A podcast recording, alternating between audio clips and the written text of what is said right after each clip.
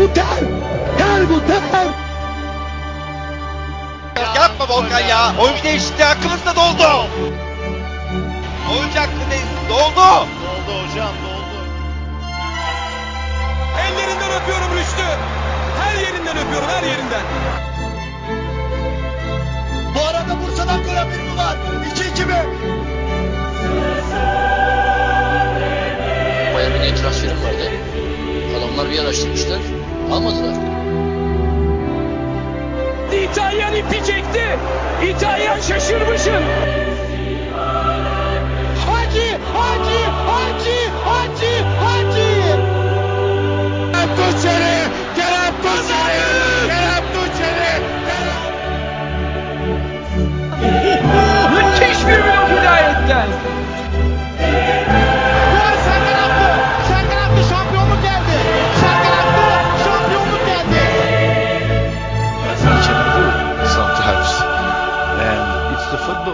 Football. Uh, Something happened.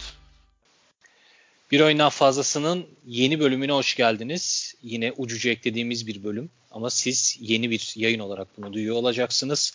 Bu bölümde az önce konuştuğumuz Fenerbahçe Beko ve Euroleague özelinden şimdi biraz daha yavaş yavaş Anadolu Efes ve diğer takımlara eğer konuşabilirsek evrileceğiz. Yine Barış ve e, Onur'la beraberiz. Onur'un su içmesi dışında başka hiçbir farklılık yok az önceyle. Bir önceki bölümle e, aramızda. Dolayısıyla kaldığımız yerden devam edebiliriz. Ee, Anadolu Efes geçen sene aldı gazı gidiyordu. Muhtemel bir ya Final Four kesindi zaten de muhtemel bir şampiyonluk adayıydı. Ee, Larkin'in ve e, bütün takımın Ergin Ataman'ın da form durumu düşünüldüğünde. Ee, ama bu sene öyle bir başlangıç yapılamadı.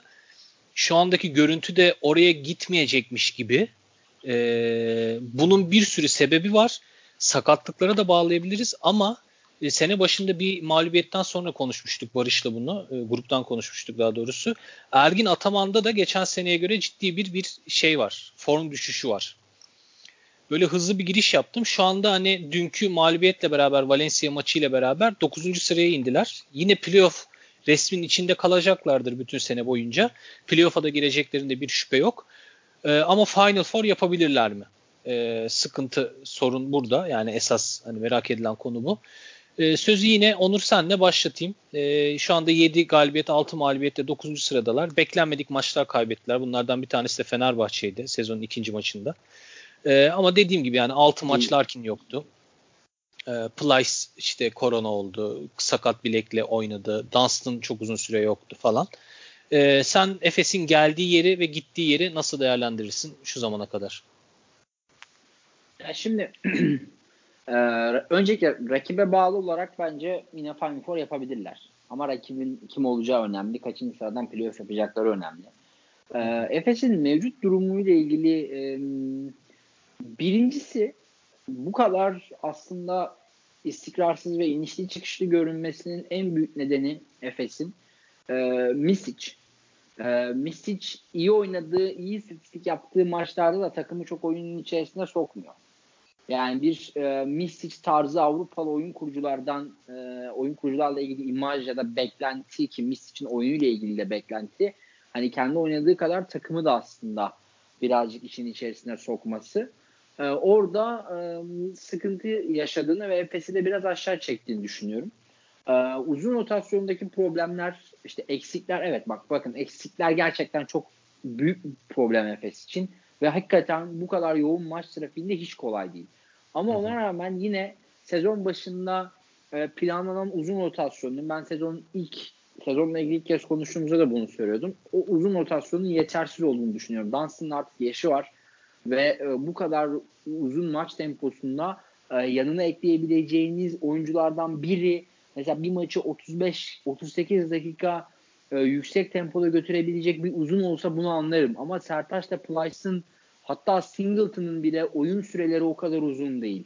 Hepsi aslında 20-25-28 dakika aralığında maksimum oyunu götürebilecek oyuncular. Böyle olduğu zaman fazlaca farklı şey denemek zorunda kalıyorsunuz ve koçunuz da formsuzsa burada Ergin Ataman'ın formsuzluğuna geliyoruz.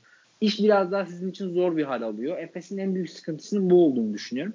Ergin Ataman'ın formsuzluğu ile ilgili de yani Asler maçını kaybediyorlardı. Aslen Hı. maçındaki bir tane soktuk, üçlüyü soktukları hücum öncesinde sokamadıkları hücum.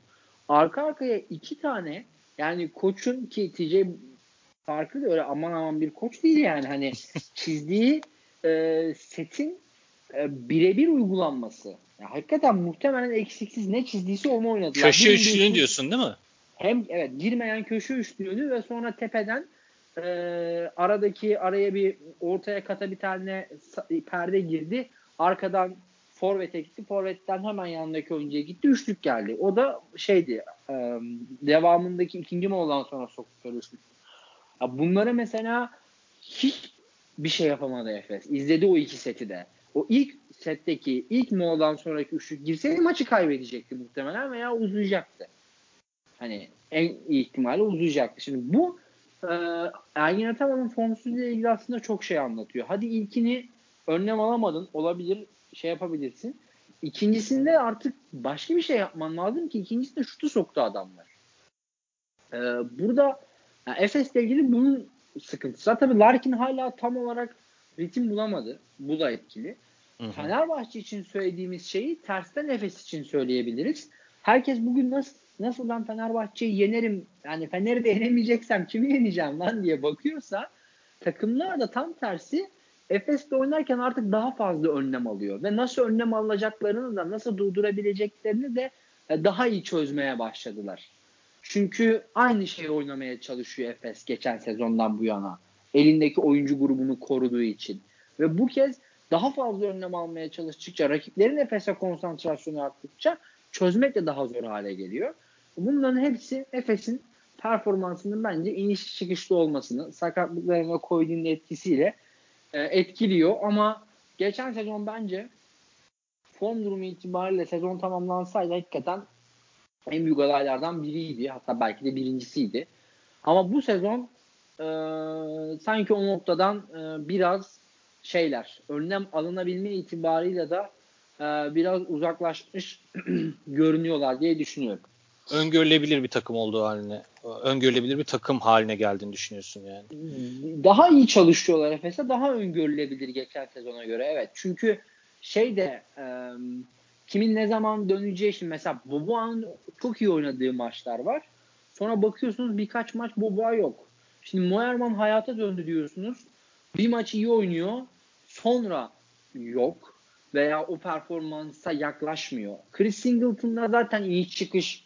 Chris Singleton'ı oynatıyorsan buna şeysin yani hani Tabii canım. bunu, buna mecbursun. Bunu, Olayı o adam. Paketinde bu var yani Chris'in. E şimdi e, böyle oyuncuların sayısı da yani kadro içerisinde geçen sene bunlar rahatsız etmiyordu. Çünkü niye? Larkin alıyordu gidiyordu. Mistic alıyordu gidiyordu maça. Dunstan daha iyi durumdaydı. Gibi gibi. Ha burada e, şey bir tek bence hani sezonun en büyük kazancı izlemesi de keyifli. Oynadığı bölümde hakikaten Simon inanılmaz top oynuyordu. Of. Onun dışında Efes'le ilgili hani böyle net artı olarak söyleyebileceğimiz bu sezon şu ana kadar fazla bir şey yok bence. Aldığı galibiyetleri de hakikaten oyun temposu, oyunun akışkanlığı ya da oyunuyla ilgili kabiliyetlerinin toplamıyla almadı. Kadro kalitesiyle aldı. O yüzden ciddi bir şey olabilir. Özellikle hedef maçlardaki bu Aralık ayında zor maçları var hatırladığım kadarıyla fikstürü. CSK, Orada Milano, Barcelona, Real Madrid. Evet yani burada mesela hani geçen sene bu dörtlüye gitse bu dörtlüye karşı tamamında favoriydi Efes. Evet. Şu, Şu an, an- Milano Milano dışında hatta Milano bile bir şey yapılır. Ben söyleyeyim mi Efes'in sezonu ile ilgili olumlu bir şey? Şöyle. Rakipleri de patates. Bir soru daha soracağım Onur. Sonra Barış sana geleceğim. Sertaç'ı biz sene başında da çok fazla kullanmıyor. Acaba neden diyorduk? Ee, bir korona, Covid oldu Sertaç ama o sezon başı da değildi. Sertaç Hı hı. çok az kullandı bu arada. Yani sakat olmadığı ya da e, koru, Covid'li olmadığı dönemde de çok fazla kullanmadı. Özellikle Hı hı. sezonun başında. O neden acaba? Yani ve uzun rotasyonu da sıkıntılıyken Dunstan 6 maç kaçırmışken. Ha, şimdi şöyle bir şey var. Bu adam sonuçta antrenmanda görüyor değil mi Sertaç'ı? Ben geçen sene Sertaç'la ilgili konuştuğumuzda hep şunu söylüyordum. Gerçi saygı duyuyorum. Hakikaten geçen sezon oynadığı oyuna söylenecek hiçbir şey yok. Ge- gösterdiği gelişime de söylenecek hiçbir şey yok. Ama hakikaten bazen e, bazı fırsatlar e, oyuncular için e, ve o oynanan oyunda çok iyi olabiliyor. Efes'in geçen sene oynadığı oyunda e, bir uzunun e, verimli olabilmesi ve kendini geliştirebilmesi için her şey hazırdı. Misic, Larkin hepsi amiyane tabirle topu ağzınıza bırakıyordu yani. Hani e, bir uzunun gelişmesi için hücumda özellikle e, her şey mevcuttu ki Sertaç'ın gelişimi Efes'in kazandığı final serisinin 7. maçından itibarendir. Ahmet Düverioğlu'nu patates ettiği o 7. maçtan itibaren aslında Sertaç'ın gelişimi.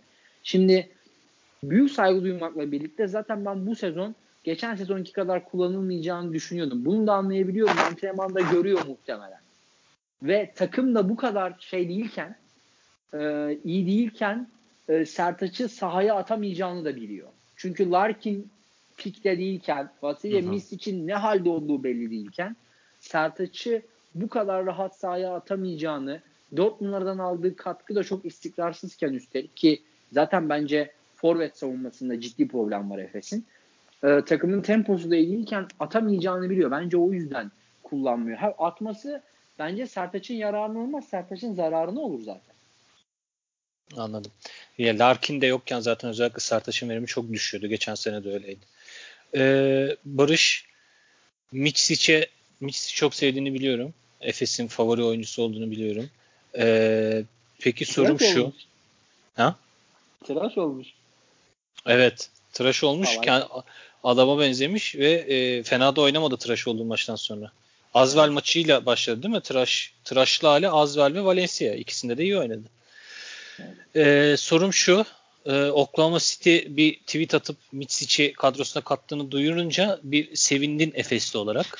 Ee, ama daha sonra bu e, haber aslında sadece haklarının alındığını e, öğrendiğin için bir hayal kırıklığı yarattı sende. E, Efes'in tavanı Mitsic'e mi bağlıdır? Yani Larkin'in ne olduğu belli, diğer oyuncuların ne olduğu belli. E, bu takımı geriye çeken unsur Mitsic midir?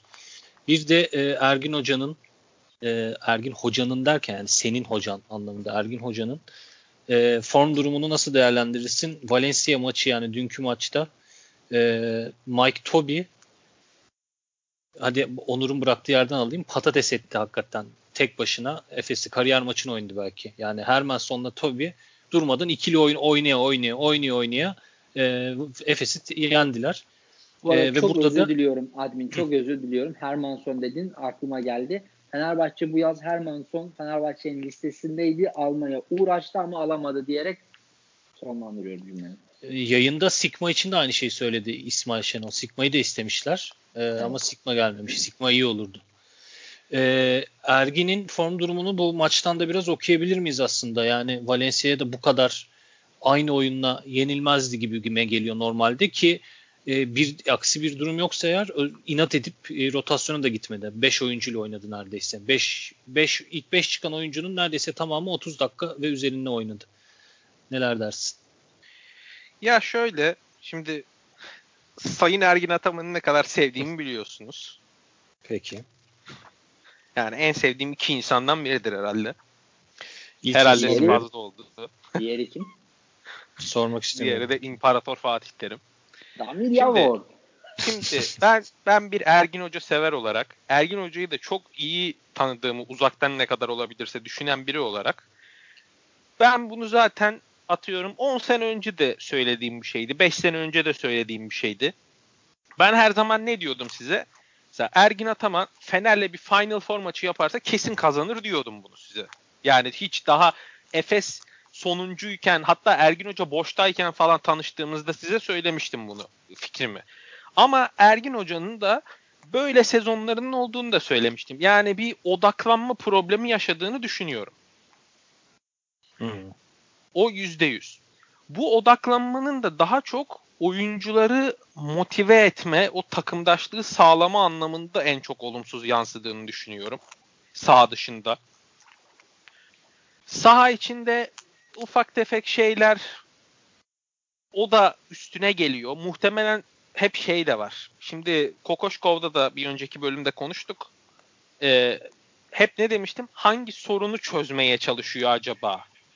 Hani bence daha çok mentale kafaya takıyor. O yüzden o detaylara belki takılmıyor bile Hani hiç çözmeye uğraşmıyor demiştim. 2-1-2 alan savunmasına karşı falan. Şimdi Ergin Hoca'da da bence o var. Şimdi makroya geçen sene Obradoviç'te de bu vardı hatta. Makrodaki sıkıntılara yani sezonun gidişatına o kadar odaklanıyor ki işte se- takım şöyle giderse Final Four'u nasıl etkiler, böyle giderse Final Four'u nasıl etkiler. Bazı detaylarda kaybediyorsun, kaybediyorsun. Şimdi dokuzunculuğa kadar düşüyorsun işte. Yani bir oradan Efes'te sıkıntı var bir. Katılıyorum yani Ergin Hoca'nın formsuz olduğuna. Şeye katılmıyorum. Oyuncu kullanımı falan linç edilmiş. Yine Twitter'da saçma sapan adamlar. Yani Onur gibi düşünüyorum Sertaç konusunda da. Yani öyle şeyler söylüyor ki abi Erten Gazi diyor. Şimdi bak bu Türk insanında bir şey var. tamam mı? Türk insanında yurt dışında çok takip etmediğim için bu kadar yakından bilmiyorum. Belki orada da vardır. Türk insanında var ama. Görmediği bütün topçuları Maradona sanma, ne bileyim işte Ma- Michael Jordan sanma, oynamayan bir bu gelecek bizi kurtaracak. Şimdi Galatasaray'da bir ara şey vardı. Umut Gündoğan niye oynamıyor Selçuk'un yerine? Abi siz ne diyorsunuz ya? ya gerçekten Erten Gazi oynarsa Valencia'yı yeneceğini mi düşünüyorsunuz? Ya o farkı yaratan oyuncunun Erten Gazi olduğunu mu düşünüyorsunuz? Yani tamam şunu anlıyorum. Görmediğin şey seni hep ya bir sorun var onu nasıl çözebilirsin? Gördüğün şey sahada oynayanlar senin, görmediğinde kenarda oturanlar, yandan gördüğün. Saha dışını vesaire görmüyorsun. O konularda o yüzden Türkiye'de ya dünyada da öyledir muhtemelen farklı olduğunu sanmıyorum. Hep bir şey var. Sürekli taktikle ne oynayabilir, şunla ne oynayabilir, bununla ne oynayabilir. Tamam olabilir. Yani böyle düşünüyor olabilirsin de ya Erten Gazi'yi de düşünmezsin abi yani birazcık mantık sınırları içinde kalmak lazım Ergin Hoca'yı eleştirirken. Ama Erten Gazi'yi de görüp görüp bir şeyler söylüyorlar. Yani tamam sınırlı bir oyuncu ama Doğuş'un farklı versiyonu gibi olacağı benzer. Hani böyle şey Abi, katan, bak, enerji şöyle. Söyleyeyim. Ben de isterim mesela Galatasaray'da Serkan Aydın keşke büyük bir yıldız olup o rezalet sezonu kurtarsaydı falan da yani bu bunu gidip Twitter'a yazmam yani ben geri zekalı değilim çünkü. tamam. Anladım peki. Ee, şey konusunda da Mitsic. Şimdi Mitsic'e geleceğim. Önce Ergin Hoca ile ilgili son bir şey söyleyeceğim. Bu bazı böyle sezonları var evet. Yani tepe taklak gittiği. Gitti mi de tam gidiyor. Yani bir Galatasaraylı'ya uygun olarak normal biliyorsunuz yani Ergin Hoca'nın gitti mi nereye kadar düştüğünü. Ama bence bu sezonda artık önemli bir fırsat. Bir dönüm noktası daha Ergin Ataman'ın kariyerinde. İşte böyle bir tane sezonu toparlaması gerekiyor Ergin Hoca'nın zaten. Ya böyle kötü başladığı her zaman ya o, o sezonlar benzeri odaklanma problemi yaşadığı ne bileyim dalgın olduğu vesaire takımdaşlığı sağlayamadığı sezonlarda bir tane toparlaması gerekiyordu zaten kariyerinde o aşamayı geçmesi için. Şu an onunla mücadele ediyor. Ben ge- önceki zamanlara oranla daha iyi mücadele ettiğini düşünüyorum bu konuda. Mesela Evet, şeye çok evet. sövülüyor. Singleton Muerman yan yana oynatmasına sövmüşler internette ona bakıyordum. Abi ben bunu istiyorum. Bir senedir falan biliyorsunuz yani Singleton geldiğinden Muerman iyileştiğinden beri bu Efes'e fayda sağlayabilir diye. Ergin Hoca'nın da niye bunu yaptığını biliyorum. O hücum akışkanlığını yükseltmek istiyor. Efes'in ana beslendiği nokta olan hücum akışkanlığını daha fazla tehditte oynayarak orada toparlamak istiyor bunu. Yani ona çözüm olarak bunu düşünüyor bana sorarsanız. E abi bu önemli bir hamle, cesur bir hamle. Niye ya şöyle kötü gidişat oldu mu her şeyde eleştirilmez. Mantıklı bir şey yapıyorsa sonuç vermeye de bilir. Ama önemli bir denemedir. Ben öyle düşünüyorum. Mitsic konusuna gelirsek işte bu akışkanlıktan bahsediyorum ya. Şimdi. Efes'in Efes'in beslendiği nokta hücumda hareketlilik, topla üretebilen çok fazla oyuncu olması, bu oyuncuların üstüne bencillik yapmayarak iyi paslaşması. Müthiş bir akışkanlık oluşturuyor. Aa, hep örnek olarak şeyi veriyorum. O Efes'in bir tane seti var ya ağırlıklı maç başında oynadığı ve genelde Simon'un 3 sayılık denemesiyle biten. Böyle 3 Peş peşe perdelerden çıkan. dönerek oynadı. Evet. Hı. Şimdi Efes'in oyunu o. bunu sağlayamıyor bu sezon. Bunu sağlayamasının bir numaralı sebebi Onur'un da söylediği gibi. Şimdi Efes geçen sene büyük bir dominasyon kurunca normal sezonun oynanan kısmında artık şey gibi oldu biraz takımların gözünde. Şampiyon olmuş gibi oldu oyuncuların gözünde. Bu şuna yol açıyor. Hedef takım artık Anadolu Efes oldu. Yani biz bunun oyununu yenmeliyiz. Başarıya ulaşmak istiyorsak. Bu bütün sporlarda olan bir şey. O yüzden ikinci şampiyonlukları almak çok zordur. O yüzden Leicester City gibi takımlar bir sene sürpriz yapar ama sonraki sezonlarda genelde devamı gelmez. Hı hı. Şimdi Efes'te Efes'in yaşadığı sıkıntı o. Bütün takımlar hedef takım olarak Efes'i görüyor ve buna henüz bir çözüm üretemediler. Hedef takım olarak görüp ne yapıyorlar? Mesela geçen sene Fenerbahçe deplasmanındaki maçı vardı Efes'in. İlk yarı Larkin'in sayı atamadığı. Yani Efes kendi oyununu oynayamamıştı.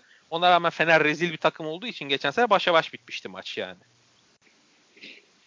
İlk yarı. Sonra Larkin ikinci devre aldı maçı. Orada Fenerbahçe ne yapmıştı?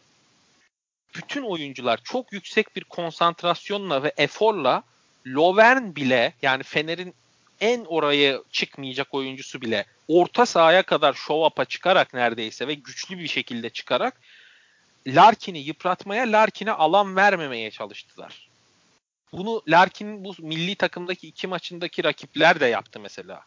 Hollanda ve Hır- Hırvatistan. Hedef Avrupa'da çünkü artık hedef oyuncu Larkin. Şimdi burada akışkanlığı sağlamak için bir de işte diğer konuda Misic meselesi. Misic bu sezon neden bilmiyorum takımı oynatmaktan çok kendi skor üretmeye özellikle orta mesafeden skor üretmeye çalışıyor.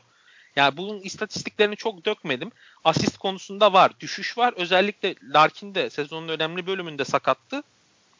Misic'in kullandığı top sayısı da yükselmesine rağmen yani düşüş var asist sayısında. En fazla asist yapanlardan biri şu anda ama asist turnover ratio'da bayağı yerlerde.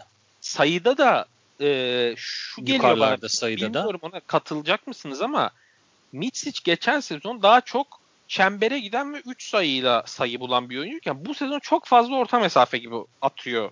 Ya orta mesafe atıyor gibi geliyor bana. Bilmiyorum ne kadar doğru. İstatistikleri dökmek lazım. Valla kafamda var. benim gördüğüm yani böyle bir izlediğim maçlardaki görüntüleri düşününce aslında bana yine bir potaya gitme ve üçlük atamama. Yani üçlük deniyor ama sokamıyor. Atamama var. İşte bir Sanki bana o canlandı. Şey var yani. Özellikle son 2-3 maçta. Böyle bir 2-3 tane topa 2-3 kez yere vurup faal çizgisinin oradan bir orta mesafeye kalk, şuta kalkma hmm. şeyi var yani. Evet, evet. Şimdi bir gözümde onda canlandı öyle. Şimdi onda bir artış olduğu için Mitsic'te şöyle bir durum var bence. Üçlüğüne güveni düştü. Sezonu öyle başlasa her kim böyle başlarsa düşer yani.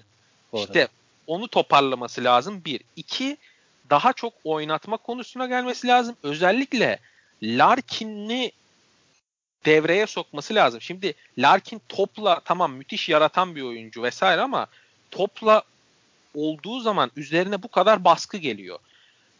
Geçen sene mesela topsuz bazı oyunlar oynayarak Larkin Misic üzerinden çok şey yapıyordu bunu Efes. Çok iyi çözüyordu. Bir 2-3 kez yaptıkları bir alley-oop var mesela hatırlıyor musunuz onu? Larkin'in backdoor'dan kat yaptığı, hiç beklenmedik Misic'in alley-oop pasını attığı. Bu tarz bir şeyler, bu tarz bir şeyler kullanması lazım. Yani Mitsic Larkin ikilisinin hep diyordum ya bunu kullanmak çok zordur. Böyle iki oyuncuyu yan yana bu kolay bir şey değil. Hani şey yapıyorlardı o zaman. Muratanoğlu falan zaten Mitsic'ler kim var hani Ergin Hoca'nın çok şeyi yok gibi davranıyordu ya biraz. Hı hı. Ben de hep diyordum bu çok zor diye bunları kullanması. İşte bu sezon o şeyi görüyorsun ince çizgide olur böyle takımlar yani. O çizgi kopmuş durumda. Efes'te beklenenden fazla düşüşün olma sebebi o yani. Bir düşüş olsa bile bu kadar beklemezsin. Mitsic'te de yani umarım toparlar. Geçen sezon da bir ara rezalet durumdaydı onu hatırlıyorsunuz. Evet aynen. Burada son Ergin Hoca'ya bir eleştiri yapıp ondan sonra tekrar siz, sözü size vereceğim. Ee, şimdi şey bekliyor. James Anderson'dan biraz daha herhalde topsuz kat vesaire hücumda da aktiflik bekliyor. O yüzden onun üzerine yükleniyor biraz. Bence James Anderson geçen sezon rezalet oynuyordu. Gitmesini de ben olsam gönderirdim yani. Takımda tuttu. Niye James Anderson'a salladı geçen maç onu anlamadım. Geçen maç değil ondan önceki maç. Bence James Anderson iyi oynuyor son dönemde. Ve Geçen Efes'te de- sene de geçen sene de böyle bir sallaması olmuştu hatırlıyor musun? Şey özelinde Ama o yine. O, zaman skandal oynuyordu. Bu şeyde salladı ya. Evet, Hikmet, evet Asvel maçından sonra salladı anladım. Hikmet Karaman'ın geldiği maçtan sonra mı ne şey yapmıştı? Ya da o, o civarda bir şeydi galiba. O, Nasıl Maçı- bir detay bu ya? Hikmet Abi- Karaman'ın geldiği maç sonrası ne demek? bak o J- James Anderson o dönemde lig sonuncu Türkiye Ligi sonuncusunda falan ilk 5 çıkmazdı. O kadar kötüydü. Ama son maçlarda bence bayağı efor gösteriyor. Ben faydalı da olduğunu düşünüyorum. Bir onu anlayamadım yani. Onu söyleyeyim. Ve sözü bitireyim. Ee, şöyle aslında şimdi baktım şeyin e, istatistiklerine arkadaşımızın istatistiklerine Mitch için geçen sene ortalama 5.1 mi 5.2 civarında mı ne ikilik denerken bu sene 7 küsür civarında deniyor. Evet. Dolayısıyla ikilik denemesi artış göstermiş. Haklısın o konuda. Ee, üçlükte de aynı şekilde üçlüğü daha fazla denerken geçen sene yani atışlarının yarısından fazlası üçlükken şimdi %66'sı ikilik %30 işte yani 3 aşağı 5 yukarı direkt tam matematik Yani- yapmıyorum ama İşte bir sıkışma oldu. Şimdi Larkin'in üçlüğünü çok yoğun tutuyor takımlar. O boşluğu vermek istemiyor. E, Mitsic'te falan da özgüven sıkıntısı olunca şu anda Efes bir o şeyi kaybetti. Patır patır üçlük atan takım kimliğini kaybetti. O yüzden düşük skorlarda kalmaya başladı. doğru. Ee, senin Barış'ın diyeceklerin üzerine ekleyeceğin bir şey var mıdır? Bir de son maç özelinde de biraz konuşalım istersen Onur. Prepelic yine Fenerbahçe'den sonra e, Fenerbahçe maçını da Prepelic iyi oynamıştı değil mi? Yanlış mı hatırlıyorum? Tabii, Üç tabii. tane üst üste soktu ya. üç. Lor- Ha, aynen. Lorenzo, Lorenzo Brown zahmet etmediği için. Ee, hem Fener maçında hem de e, Efes maçında son bir de yani dün e, Valencia maçında şey Efes maçında attığı üçlü şey şut da bütün kurduğum cümlenin her şeyi yanlış ya. Baştan bir de başlıyor. maç dün, bir de maç dün değil ya. Perşembe değil miydi maç? Maç perşembeydi bir de evet. Yani diyorum ya her şey yanlış. İyi konuşabiliyorum ben. Perşembe günü oynanan e, Efes'le oynadıkları maçta kullandığı son top dirseğin oradan attığı, faal çizgisinin oradan attığı son topta bence oldukça zor bir şuttu. Yani Çok Doğuş şut ya. ağzının içindeydi. Evet. Çok da zor bir şut soktu. Fener maçında da çok iyi oynamıştı. E, Prepelic'ten de bahsederek belki e, dünkü Valencia maçı özelinde de Barış'ın söyleyeceklerinin üzerine ekleyeceğin şeyler varsa onlardan da bahsedebiliriz. Yani çok ekstra şeyler yok ekleyebileceğim. Zaten hani sıkıntıları da konuştuk. Ama şu var e, Valencia maçı ile ilgili sadece. Ya aslında nasıl diyeyim? Efes için de böyle hani şey konuşuyoruz ya hep e, nasıl diyeyim? Baskonya maçı sonrası işte Asfer'i kazanmışken üstüne çok da iyi durumda olmayan Valencia. Sonuçta Fenerbahçe'yi yendi ama Fenerbahçe'yi nasıl yendi? Fenerbahçe sayesinde yendi. Hani kendi oyunuyla çok e, ekstra değer katmadı o maça. Sonra Alba Berlin maçı paket oldu. Ondan sonra ve orada hani sanki e, Valencia'yı şey yapabilir. E, Valencia'yı yenerek deplasmanda kazanarak bu zor maçlar öncesi 4 önümüzdeki 4 maç gerçekten çok sıkıntılı. E, daha iyi durumda olabilirdi gibi düşünmüştüm. Ben ki kazanabilirdi de maçı. Ama dediğim gibi çok şey değil. E, maç temposu olarak Efes çok şey yapamıyor. E, rakip o vitesi geçen sene vitesi arttıran Efes olduğunda hakikaten Larkin'le birlikte kimse yaklaşamıyordu. Ama bu kez e, rakibin biri, biraz vites arttırdığı durumlarda bazı pozisyonlarda çok aksıyor. Valencia maçında da onun sıkıntısını çektiler. Yani Prepel için şutuna da söyleyecek bir şey yok ya. Bence iyi savunuldu o şut. Bayağı yakındı da. Hatta bence hani faul çalınma riskine rağmen hani çok iyi savunuldu o şut ama Aynen. adam e, attı yani o şutu. Hani ona da Peric için de Valencia Lig'deki en uygun takımlardan biri bu arada. Hani başka bir takımdaki buna Baskonya'da dahil hani bu kadar verimli oynayabilir mi? Tartışılır yani. Ligdeki en uygun takımlardan birine gitmiş yani. Valencia'nın kadrosu da bu arada çok enteresan kadro. Hani çok uçta bir kadro o da. Gerçekten birlikte çok iyi hareket edebilen bir takım da izleyebiliyoruz bazen. Ee, bazen saçma sapan bir şey de izleyebiliyoruz. Hakikaten çok uçlarda bir takım o da kadro yapısı olarak ama e, sanki bu sezon e, playoff'a net şekilde girecekler gibi duruyor. Bir büyük bir şey yaşanmazsa, saçmalık yaşanmazsa. Onur bir şey soracağım ya. Bu sezon hiç şey var mı böyle ufak bir bir haftalık ara tarzı bir şey? Yok. Sıkıştırılmış takvim. Yok, yok Yok. gözümün önünde şu anda. İşte bak o Efes için mesela kötü. Yani bir şey olsa sanki toparlanma açısından faydalı olur. Böyle takımın bir hafta maç yapmadan çalışabileceği bir şey olsa, dönem olsa çok iyi Ha, olur. varmış aslında pardon yok dedim de Şubat e, 4 yani 24. maç haftası 25. maç haftası arasında bir iki haftalık süre var. Orada 4 da Şubat. kesin yerel kupa mupa öyle bir şey vardı. Aynen, ya. aynen. Zaten o Türkiye yüzden. Kupası var o ara işte evet. Ha, tamam 4 Şubat 18 Şubat arası boş. Türkiye Kupası var o ara. Okey. Peki Valencia özelinden de bahsederek diğer takımlara geçelim isterseniz. Efes'i de bitirelim. Ee, Valencia playoff yapar gibi duruyor dedin. Net bir şekilde yapar gibi bu sene duruyor Bence dedin. yapacak. Ee, ya playoff'a aday çok fazla takım varmış gibi duruyor. Bu sene çok karışık bir sene. Yani net favori e, Barcelona şu anda. E, ama onun dışında yani CSK da mesela çok biraz e, dengesiz gidiyor aslında. Yani sezonu kötü başlamıştı. Fener'e bir sayıyla kazanabildi. Fener o maçı alıyordu az daha falan. E, Mike James ile e, Itudis'in arasının kötü olduğu söyleniyor. Maçları alırsa Mike James alıyor. Abi Falan barıştılar işte. Kadro dışı kaldı. Sonra kadroya aldı. Kadroya barıştılar. Kadroya aldı. Kadroya aldığı günden beri adama küs tartıştıkları sırada ne dedi, ne yedirdi, ne içirdi bilmiyorum da herif acayip oynuyor yani kadroya alındığından beri. Kadro dışı kaldı. Küstüler. Araları bozuktu. Bozukmuş. Bir maç kadro dışı kaldı. Sonra kadroya döndü. Kadroya döndüğü günden bu yana e, tutabilene aşk olsun hakikaten herif yani. Ama yine de şöyle bir şey var. Ben yani her zaman söylediğim gibi dümeni Mike James olanın e, burnu o laf neyse artık gerisini siz tamamlayın. E, kılavuzu kargo olanın diye başlayan cümleyi uyarlamaya çalıştım ama beceremedim. Yani ne olacağı belli değil. Ya tabii ki playoff yapacak. Yani tabii ki ilk dördün içinde kalacak. E, ama yani Final Four'a da çıkamazsa bir playoff serisinde alttan gelen bir takım elenirse çok da şaşırmam. Yani ben Anadolu düşünmüyorum. Çıkar. Çok net Final Four yapar CSK bence. Yani ben mesela Anadolu Efes'le eşleşse sanki Anadolu Efes yani %50 %50 ortada gibi geliyor bana. Neyse. Efes e, eşleşmez abi CSK. Öyle bir şey. Öyle bir öyle bir, olsa o, o, o bu arada bitirmezler bence ikisi de ligi. e, tamam iki, ikinci CSK bitirse Barcelona'nın arkasından yedinci de Efes mesela ideal bir senaryo aslında. 2-7 senaryosu. Yok. Efes Peki. daha yukarıda bitirir. Okey. Şimdi e, evet Mike James ile beraber inanılmaz bir şeyi var CSK'nın. Peki CSK Barcelona bu ilk ikiye demir attı diyelim. Real de çok kötü başlamıştı. E, ama topladı ama şimdi de Campazzo gitti. E, takımın en önemli oyuncusu gitmiş oldu. Dolayısıyla bu sene bir karışık. Yani tabloya baktığın zaman zaten 3. sırada Bayern Münih'i görüyorsun. Yani bu Şampiyonlar Ligi şeyi gibi, grubu gibi bir anda. Yani Bayern Münih'in ne işi var abi orada? E, ve orada ne kadar kalabilir? Trinkieri inanılmaz bir iş yapıyor belli ki.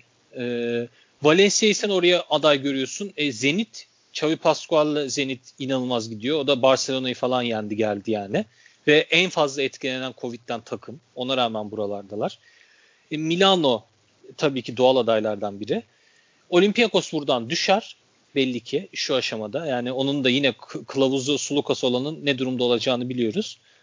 E, Baskonya çok garip bir takım. İyi geliyorlar. Baskonya düşer. Bence Baskonya düşer asıl. Böldüm özür dilerim ama bence asıl Baskonya Yok düşer. ben de aslında Polonara'ya çok bağlılar diyecektim. Ee, evet Polonara düştüğü andan itibaren düşeceklerdir yani onlar da. Ama sonra oraya mesela hiç aday görmemem görmüyor olabilirsiniz ama Maccabi bir ince ince sanki. Şu an düşük şeyde profilde ama Maccabi gelse ben şaşırmam. Açık konuşmak gerekirse. Efes var zorlayan. Dolayısıyla hani oradaki sıralamanın ne olacağı çok belli değil. Biraz karışık. Ee, bu kadar uzun bir girizgahtan sonra sana şunu sorayım Onur bu seneye kadar şimdiye kadar ki e, sürprizler ya da senin dikkatini çeken hani e, buna değinelim değinmekte fayda var diyeceğin e, takımlar konular neler? Bundan sonrası için öngörün neler? Yani tabii ki bir Bayern Münih'le başlayacaksındır diye tahmin ediyorum. Sürprizleri olumlu mu olumsuz açıdan mı? İkisi ikisi açısından da değerlendirebilirsin bence. Ya tabii şimdi e, kağıt üstündekini de çok fazla böyle allayıp pullamaya gerek yok. Yani Bayern Münih mü- iyi oynuyor. Ya Kadrodan hiç beklenmeyecek şekilde oynuyor. Kadro hakikaten abartmıyorum. Ee, yani bu kadar koç dokunuşu olmasa kadro kağıt üstünde Euro Cup kadrosu abi. Hakikaten abartmıyorum bak. E Yok Ya zaten ama- takımların birçoğu öyle. Yani oyuncuların Ama- birçoğu zaten Euro Cup oyuncusu. Evet adam ama şey yapıyor. Yani Bayern Münih playoff yapacaktır bence. Bu saatten sonra çok keskin bir düşüş olması çok zor. Aa, ama benim e, Barış Onur'la zaten kendisini pek sevmiyoruz. E, sezonun olumsuz sürprizi oynadığı basketbol itibarıyla Olimpia Milano. Abi böyle bir şey ya. olan böyle bir şey olamaz ya. Abi şimdi ben ben Avrupa basketbolu çok izlemiyordum tamam mı? İzlediğim dönemde de bu Messina'nın iyi sezonu yok abi. Bu yani inanamıyorum. Ulan herhalde Oğlum sen geç izlemeye başladın diye adamın suçu mu? Daha önceden izleseydin. Herifin kaç tane Euroleague şampiyonluğu var CSK ile? İki. Ne tamam Vallahi- kaç? iki işte. Vallahi Baş- demek ki demek ki Başka ben da vardır ya. Başka takımda yok mu? Eptiromesi'nden 3-4 tane Kin- var. Ki- Kinder'le yok mu? Kinder'le var ama Var. Kinder kadrosuyla ben de olurum herhalde. Cinobilli kadro mu? 2001'deki kadro zaten şey o Ginobili'li kadro konuşmuyor. Oo zaten. Ya Tamam, tamam. ötekin, ötekinde de herhalde taktiği Papalukas veriyormuş yani. CSK'da da yani. Abi bak Real Madrid rezalet değil miydi? Ben yanlış mı hatırlıyorum? Ney? Sezonun başında mı? Messina'nın Real Madrid şeyi ya. Ha ha pardon. Evet evet. evet. Rezaletti. CSK dönemi de bence rezaletti. E, mi- şey ikinci CSK dönemi. İkinci CSK evet. NBA'den döndükten sonra mıydı o? Evet şey? evet. E, Milano dönemi zaten yani söyleyecek kelime bulamıyorum. Abi bir de bak bir şey söyleyeyim mi? Şey olsa hakikaten hani şimdi kadroyu kuramasa, istediği tüm parçaları alamasa, hani öyle bir sıkıntı olsa diyeceğim ki kafasındaki oyunu da oynatamıyor. Adamın aklındaki oyun sorunlu abi en baştan. İnanılmaz gerçekten ya. Hocam Mike Elinde- James'i gönder dediler. Gönderdiler abi adamlar. Tüm yetki bir de o Milano'nun basketbol operasyonunun başında da Messina var zaten. Hani Milano'da hem şey hem kuruyor, oynatıyor. Hepsini Messina yapıyor. İnanılmaz gerçekten. Çok kötü durumda. Hani fiyat yani nasıl söyleyeyim sana elinde iyi de kadro var. Nasıl böyle bir oyun oynatıyor? Dün mesela maçın çok büyük bölümünü o son çeyreğe kadar bence iyi götürdü. Barcelona'ya karşı. Fena değildi yani. Fizikli kalabildiği kadroyu verimli kullandı, rotasyonu verimli kullandı. Ama abi o son bölüm inanılmaz ya. 21-0. Şey konusunda ne değil. düşünüyorsun? Bu bütçedeki bir takımın elinde de Mitsov varken ve onunla devam ediyorken iki senedir Datome'de Datome diye tutturması hakkında ne düşünüyorsun abi? Ya işte emeklilik ikramiyesi olduğunu Bizim çocuk. Bizim camianın çocuğu. Yani dünyada şey kalmamış gibi oyuncu. Bu arada Datome'yi de ben severim, beğenirim yani oyunculuğunu ama Bir de oynat oynatmıyor ha. Çok Ha. tahmin baksana kaç dakika oynuyor zaten. 5 Dün dakika oynadı. Dün 5 3 dakika mü oynamış. 5 mü öyle bir şey oynadı. Aynen. Dün İlk 5 kez dakika ilk, oynadı. yarı, dün ilk kez ilk yarının sonunda girdi. Abi Morasini oynuyor. Tamam mı? Şimdi mesela Missov var. Datome'yi getirdin. Şimdi bakıyorsun geçen seneki 5'te şimdi zaman zaman Michael Roll'ü de kullanıyordun o pozisyonda kısa beşlerde. Bir de zaten elinde Michael Roll de var mesela. Şimdi de kullanıyor Getirdin Michael yani. rolü bu arada. Ha tabii canım kullanıyor. Michael Roldan. Abi şöyle ben yanlış mı hatırlıyorum? Geçen sezon demedi mi? Transferde önceliğimiz Datome. Bir numaralı hedefimiz Hmm. Datome diye. Evet. Tamam oğlum koç koç olarak yetiştiriyor onu belli ki. Yardımcı koç yapacak işte. Çırağı. Ya onu geç Onur Coşkun Corey Higgins'ten ne zaman özür dileyecek ya? Ya niye özür dileyeceğim abi? Ya Corey dün Higgins'ten? dün demedim mi Corey Higgins'ten şüpheleniyorum bir, bir işler var diye adam çıktı aldı maçı. Ya Corey Higgins falan almadı abi maçı. Ettore Messina verdi şimdi lütfen ya. Lütfen Yine de. Yani. Lütfen. 16 Abi, sayı Corey. Corey Higgins'in durumu da çok enteresan hakikaten ya. Şimdi işin şakası bir yana tamam. Bugün maç maçla ilgili bir şey söyleyemem. Haksızlık etmiş olurum ama yani hadi geçen sezon Pesic de şeydin de ya bu sezon Yasikevicius'la Yasikevicius'la çalışıyorsun hala bu şeye gelemedi yani o CSK'daki Itudis sezonunun yanına bile yaklaşamıyor yani genel görüntü itibariyle. Ya Barcelona'da bir şey sorunu var mı? Ben onu söyleyeceğim asıl size. Corey Higgins'i geçin de. Bir overcoaching durumu sizce oluşacak mı, oluşmayacak mı? Obradovic'in Fenerbahçe'deki tarzı gibi mi? Yani bir bir şey ol yani şöyle Yasikevicius'un kaybettiği oyuncular olacak bence. Olur canım olur. Yüzde Sezon devam ederken işte kimlerin kimleri kaybedeceği, kimlerin e, sezon içinde hani sıfır noktasına ineceği belki kavga edeceği vesaire. Barcelona'nın sezonunda gere yani bu kadar tek favori gözüktüğü bir sezonda gereksiz bir tehlike yaratabilir bence. Yasikevicius'un bu kadar oyunun her dakikasına müdahale etmesi. Ve şöyle her dakikasına müdahale edersin bütün maçları kazanırsın o zaman oyuncuların inancı da hani tamam olur senin için ölürler zaten Doğru. her dediğin şey oluyor. Ama öyle bir şey de yok. Barcelona saldım çayıra Mevlam kayırı oynasa da bence bundan çok fazla şey olmazdı yani. Çok fazla kötü olmazdı bu durumdan şu anda bu Ya kadroyla. zaten Hörtel'i kaybetti zaten. Hörtel yok şu an piyasada. Hörtel yani evet. Oynuyor ama bir oynuyor bir oynamıyor. Abi zaten şöyle bir şey var. Adamın mentörü Obradovic. Bu takımları böyle yönetmesi de normal. Oyuncularla bu şekilde iletişim kurması da normal. Yani evet böyle olacak adam- ya bence de. Adamın yöntemi bu. Yani Yasikevicius'u getiriyorsan buna tamam diyorsun. Obradovic'i getiriyorsan buna tamam diyorsun. Hani o yüzden e, çok Yok ben bir... ben zaten katılıyorum. Ya bu adamlar yıldız koçlar tamam mı? Evet. Ona katılıyorum ben. Ya her şey hakimiyetinde olsun istiyor da ama bu konuşulmadığı için ben bir değinmek istedim. Yani şu an Doğru, Barcelona şey yapılıyor şeysiz övülüyor neredeyse falan. Bence öyle bir sıkıntı var. Ya bu şeyi izliyorum abi. Euroleague programı var ya Bean'deki. Yasikevicius işte şu şimdi Real Madrid maçı fark 20 tamam mı? Kenardan şu oyunu çizmiş bu oyunu çizmiş diye gösteriyorlar. Ulan fark 20 tamam mı? Orada bu oyuncular o kadar gelemeyebilir. Ya bu işin her zaman şeyi vardır. Getirisi var. Tamam orada sen farkı korumuş oluyorsun. Real Madrid gibi takımlar hele derbilerde geri dönüşe şey olur. Döndü moral zaten Real motivasyonu Madrid sağlar ve döndü de evet. Bir, 9 sayı farkla bitti herhalde maçta. Dönmüştü yani. Ya öyle bir tehlike olduğu tamam ve katılıyorum ama hiç şeyini konuşmuyorlar. Yani bunun olumsuz bir tarafı da olabilir. Oyunculara ilişkisi açısından vesaire, takımın yorgunluğu açısından. Valla kılavuzu. Obradovic dedi Onur ama geçenlerde yaptığı hareketi görmüşsünüzdür. Lig maçında Valencia maçında yapmış galiba. Takımı molaya çağırıp sonra hiç konuşmayıp küsmüş Evet. takıma. Kendi O haline bay- bırakmış. O bayağı Ergin- şey gibi oldu yani. Kalma Ergin yapan Ataman- Burak Yılmaz gibi oldu diyebiliriz. Ergin Ergin Ataman kokan hareketler bunlar. Kendisi de yaptı biliyorsunuz Ergin Ataman da bunu. Yapardı Kal- da eskiden de. E- Ergin Hoca'nın o imza hareketlerinden İşte ya. aynen. Tek- imza teknik faalinden sonra herhalde ve yumruk şovundan sonra üçüncü şeyi budur. İmza teknik faali yani bir koçun sahip olabileceği en iyi şey imza hareketi. Müthiş ya. Geçen hangi maçta yine yaptı da söyledim sana. Yine attı da hakemin önüne hızlı Asvel hücumu maçı kesti değil ya. miydi işte ya? Aslan Asvel maçı mıydı? Müthiş hareket ya. Müthiş yani. Ee, yani şöyle Barcelona öyle ya da böyle ya sonuçta EuroLeague biraz da hani koçların ligi olduğu için hani herkesin bir şeyi var yani overcoaching herkeste var demeyeyim ama yani sonuçta Ergin Ataman'da da aynı şey var. Xavi Pascual'da da aynı şeyden bahsedebiliriz. Aynı dozajda olmasa da. Ee, Barcelona sonuçta biz neyden bahsediyorduk? Ha, Milan'dan bahsediyorduk en son kötü bir sürpriz olarak. Ee, oradan devam etsen istersen Onur. Ya Milano'da şimdi e, tamam Sergio Rodriguez yok. Okey bunu bir kenara koyuyorum. Ama ya elinde farklı farklı oyunları e, farklı şekillerde bir de o oyunları da kendi içerisinde çeşitlendirebileceği e, gerçekten çok çeşitli bir kadro var Messina'nın. Ama nasıl bu kadar alternatifsiz, nasıl bu kadar çözümsüz kalabiliyor?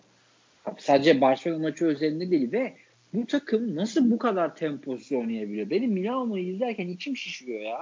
Nasıl bu takım bu kadar temposuz oynayabiliyor? Abi bir de mesela iyi sezon geçiren oyuncuları var. Shavon Shields çok iyi sezon geçiriyor abi. Evet. Hani çok efsane oynuyor. Kötü takımın yarısı sezonu çoğu kötü geçirir. Böyle parlayan oyuncu olmaz.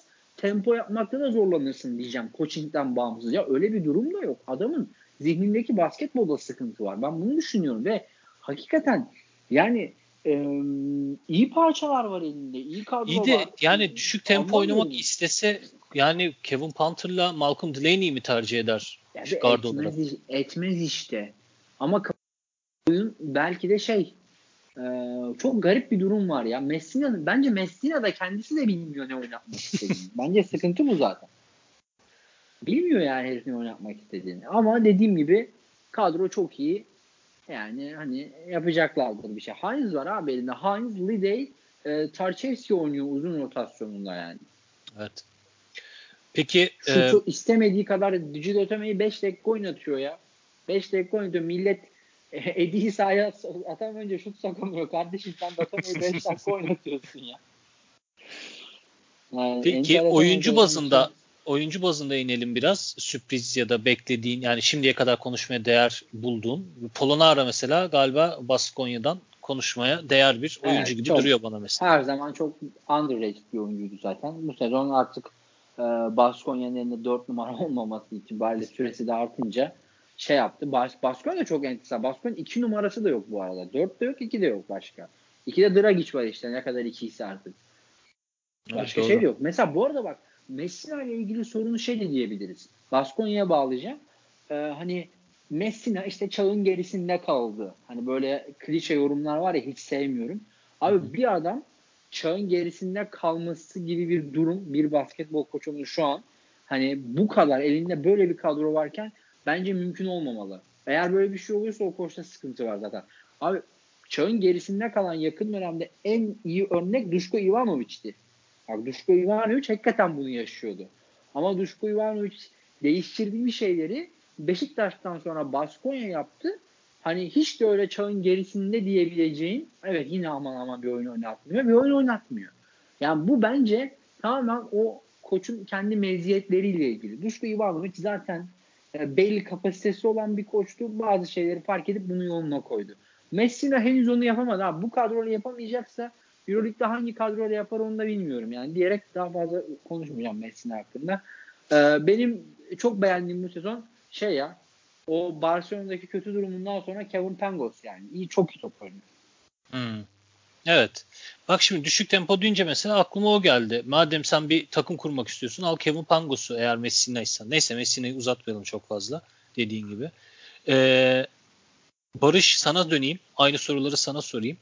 Ee, bence bu arada şey e, Pesic diye isim geliyor. Ivanovic benzetmesi yani Messina ile Ivanovic karşılaştırması bence çok yerinde ve olumlu hakikaten. Yani Beşiktaş'ta da yapamadıktan sonra çok low level bir e, koç olarak gözükürken artık e, hani zaten yaşı itibariyle de eskimiş, köhne falan denirken bir anda Baskonya'da yani playoff'a sokar mı sokmaz mı diye tartışılacak bir seviyeye getirdi mi? Getirdi. Dediği gibi elinde gardı yok. Vildoza sakat zaten falan. E, dolayısıyla güzel bir örnek. Tebrik ediyorum seni Onur Coşkun. Barış sana soruyorum e, aynı soruyu. Ee, Yusuf Afal ve Mustafa Fal çeken oyuncular. Yani Hakan Demirel ya gerçekten B'nin bu yayın politikalarını futbolda ayrı basketbolda anlamak mümkün değil. Yani e, İhsan Bayülken'le İsmail Şenol zaten çok konuştuk. Çok çok konuştuk. Ne olduğunu yani bizi dinleyenler aşağı yukarı biliyordur. E, yani onların anlattığı maçların sesini kapatıyor oluyorum ben genelde ama Hakan Demirel de yani yani konuştuğu zamanlar sadece malumun ilanını yapıyordu eskiden. Şimdi bir gelişme var. Hani Fenerbahçe çok az ribant oluyordu. Eyvallah sağ ol onu ben de görebiliyordum. Ama bu sene bir tık bir gelişme var ama bu sefer de şöyle bir hastalığa yakalandı kendisi. Oyuncuların isimlerini karıştırıyor sürekli. Ee, özellikle bu Mustafa Fol'a Yusuf Afol dediği Azvel Efes maçıyla beraber şaikasına çıkan bazen oyuncunun ismini unuttuğu için cümleyi tamamlamadan bitirdiği e, sekanslarda oluyor kendisinin. Oyuncunun ismini söylememek için. E, böyle bir şey var. Barış da burada ona atıfta bulunuyor. Bu arada ama Mustafa Fol gerçekten fena oynamıyor. Yani rebound krallığında da zirvedeydi bir ara. Yani. Yani Barış sana bırakıyorum burada lafı için. İstersen devam et. Ya bilmiyorum kimi söylesem bilemedim ya öyle dikkatimi çeken. Şey Grigonis yapmadım de ya. fena Ya. Simon, Grigonis de. Simon nasıl demezsiniz arkadaşlar ya. Ha, Simon evet. ya Simon. Simon'u ko- Grigonis, konuştuk ya. Konuştuk Grigonis da de iyi oynuyor. adam şeyden değme pivottan daha fazla daha iyi şut yüzdesiyle sokuyor. Bir ara %70'le sokuyordu. Şimdi bak Ya evet o, %60 sa- o saçmalık da hakikaten. Bir de ben dedim ya şimdi denediği atış tarzıyla bunu başarması inanılmaz. O saçma sapan floaterları bir de floaterları da şey yapıyor ya o, çemberin içine bırakmıyor. Şey yapıyor camdan Hmm. cama hı. hayvan gibi yani gülle atarmış gibi atıp topu oradan tık diye içine düşüyor falan. Simon evet Bayağı nevi şahsına münasır atış cidden. yüzde 70'te soktuğu dönem falan efsaneydi. Biraz düştü oradan ama. Şimdi Grigonis 60. iyi. Grigonis iyi tamam yırtındın yırtındın iyi evet Grigonis tamam. Kardeşim Fener'e getirecekler Deminden beri seneye. Allah Allah. Öyle mi? Bilemem Öyle belki olabilir. Deko, Dekolo'dan bir çıkılsa bakalım belki gider gidince Dekolo alternatiflerden biri gelir, gelir belki. Dekolo en büyük kaçıncı kontrattır acaba şu an Euroleague'de? İlk onda mıdır? beştedir. İlk, İlk ondadır. beştedir. İlk beşte olmayabilir ya. Çok Veseli'den daha düşük kontratı. Öyle Ya mi? Mirotic, Mirotic, Veseli Mirotic onlar zaten. kesin var. Şivet. şey Doğru Mike Şved James. var. Mike James az alıyordur şeyden bence ya. Mike. James, Mike James'in ilk beşte değildir kontratı. Öyle mi? Değildir. Real'de kim var? Milano birine kesin saçma bir şey veriyordur. Kime verecek? Delaney'e veriyordur verse. Ama Delaney'e de verilmez. Delaney'e de. Delaney'e 2 verilir en fazla. O da ilk 5'e sokmaz. Real'den çıkmaması enteresan. Campazzo ne kadar alıyordu acaba zamanında? Bilmiyorum. onu. Campazzo'nun Larkin de, Larkin de iyi alıyor herhalde şu anda ya. Ya, Larkin, Larkin, Larkin. Evet, Larkin de iyi alıyor.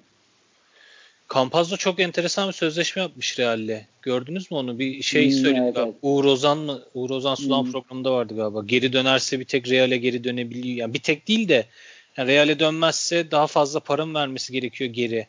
Bir, bir değişik bir kontrat yapmışlar onunla. Yok yok Avrupa'ya dönerse Real Madrid'de oynayabiliyor sadece. Real Madrid'de dönüyor. Ee, borç yapılandırmış abi bu şeyleri. Para ödemesi gerekiyor ya şimdi. Ee, Hı hı. Eğer Bonservis e, Denver, evet Denver sonrası işte dönmez daha iyi bir kontrat alırsa o kontrat geçerli olduğu andan itibaren Real Madrid o 5 milyonu ödeyecek. Ama Denver'da tutunamaz. İşte gelir bu tarafta o. Zaten birkaç aydır ödeme de yapılmıyormuş. Yapılandırma başlamış Campazzo'nun kontratında. İspanyollar haber yapmıştı. Uğur Ozan tweet atmıştı. Ben de orada gördüm. Oradan hatırladığım kadarıyla söylüyorum. Yanlışlar olabilir. Döndükten sonra da mesela tutunamadı Denver'da. Daha iyi kontrat alamadı. Döndü. Ee, bu kez şey oynayacak.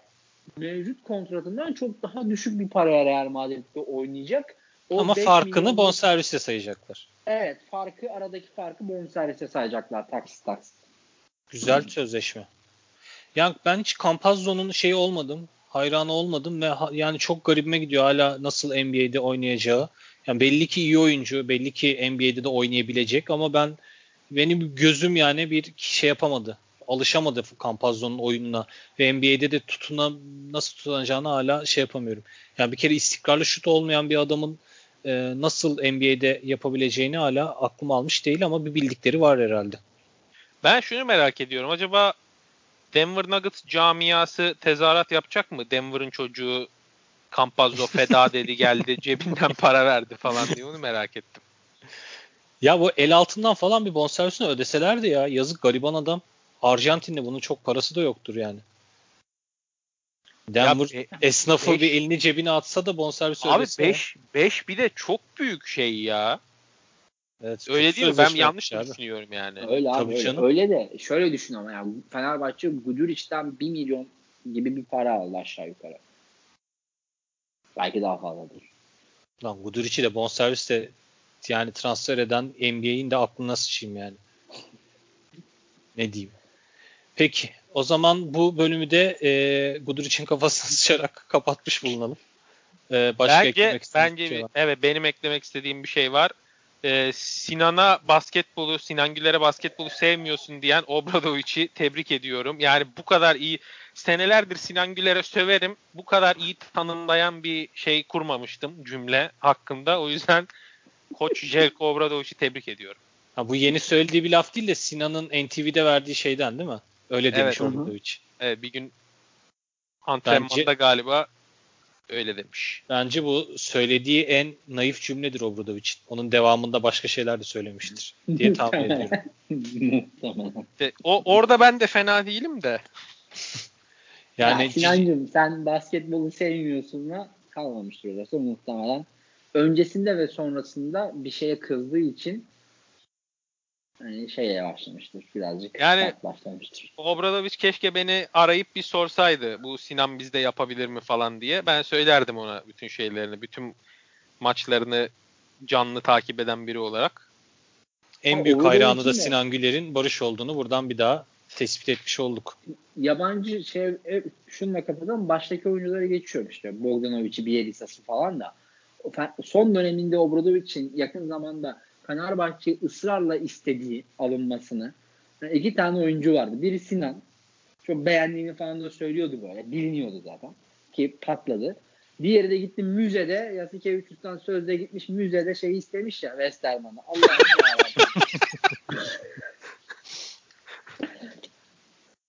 Hocam Peki. biraz şey, hocam birazcık o iki transferde bizi üzdü. Yani Westerman yani birazcık CSK sezonunu izleyen insan o Zalgiris'teki yarım sezona kanıt getirmez Leo Westerman. Ya bak geçen bölümde söyleyecektim onu unuttum.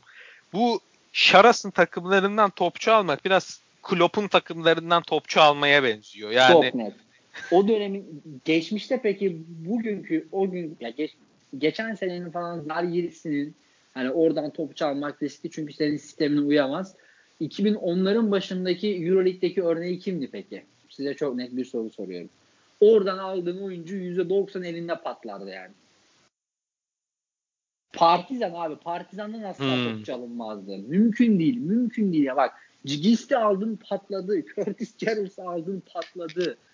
Ondan sonra çok riskli bir örneği de Partizan durumunun hakikaten Yasikevicius takımından oyuncu almak çok makul değil yani. E, mesela Brandon Davis de bir tek Yasikevicius'la basketbol oynayabiliyor. Aynen şimdi onu diyecektim ben de bu arada. Doğru. Yani Mirotic almasın mı Fenerbahçe? Mirotic almasın. Mirotic iyi değil. Mirotic'den daha iyi bir oyuncu söyleyeyim ben sana. Edgar Asulanovas mı? Sertaç. Şanlı. Hayda. ya Tamam, Ege- bak ha tamam ha. Bak bu sezon dikkatimi çeken oyuncu Ege Arar abi. Çok net söylüyorum. Lan Euroleague konuşuyoruz adam Ege Arar diyor bana ya. Ege Arar var ya bak cefasını çektik yani kaç sene. İlk çıktığında ilk çıktığında ben beğeniyordum Ege Arar'ın özelliklerini ama sonra bizi çok yaktı. Özellikle şeyde tribündeydim. İ- Bir buçuk dakikada dört faal aldığı efsane maçta. Biri teknik faal olmak üzere. Yani inanılmaz bir maçtı. Ama bu sene müthiş oynuyor. Özellikle Ege Arar'ın 4'e 3'lerde o kadar tak tak boş adamı bulabilmesine inanamıyorum. Şok geçiriyorum. Ege Arar'ın bazı paslarından sonra zamanında Onur basın tribündeyken ya da Kemal göz göze geliyorduk böyle yani. o yüzden ina Galatasaray'a da yazıklar olsun senelerce Ege Arar'ı öyle izledik ve şu anda adam yerli Draymond Green. Çok net söylüyorum yani bunu. Peki o zaman Fenerbahçe seneye Ege Arar'ı transfer etsin diyerek bu bölümümüzü de kapatıyoruz. Bizi dinlediğiniz için teşekkür ederiz. Yine kafamızı estiği bir zaman ya da Onur Coşkun'un keyfi geldiği zaman e, bir basket bölümü daha çekeriz herhalde. E, teşekkür ediyorum tekrardan. Hoşçakalın. Hoşçakalın. Hoşçakalın.